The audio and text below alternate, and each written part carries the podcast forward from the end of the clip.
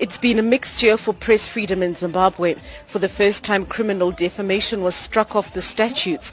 Eight new radio stations were licensed, but it's not all plain sailing, explains the director for the Media Institute for Southern Africa, Zimbabwe, Nhlanhla Ngwenya. Uh, as you would know, we are very close to uh, a dozen cases of media freedom violations. Uh, this in the last four months alone, and, and, and that also includes the arrest of both uh, journalists working for both private media and the state media uh, on, on, on laws that are patently unconstitutional. The media fraternity says despite the increasing number of radio stations, the media is still not diverse. A number of licenses have been awarded to owners linked to the state. The Secretary General for the Zimbabwe Union of Journalists, Foster Dongozi. There's a lot of media pluralism, uh, but it can be plural in terms of people that have the same agenda or idea.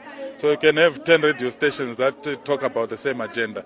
That's not diversity. As Press Freedom Day is celebrated, there are concerns about internal threats to the survival of sections within the media. A number of newspapers have closed. The UNESCO Regional Director for Southern Africa, Hubert Gijzen. There is a challenge for media, especially the, the written press.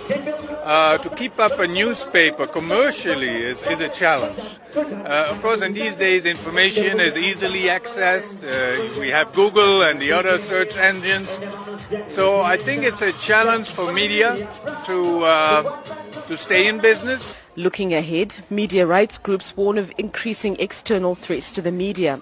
Government has threatened to deal harshly with negative private media reporting. It also plans to deal with externally based stations broadcasting into Zimbabwe.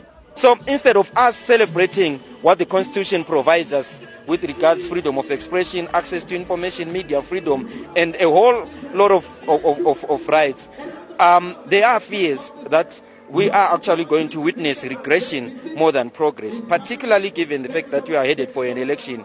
The theme for this year's commemorations is access to information and fundamental freedom. I'm Shingai Nyoka in Harare.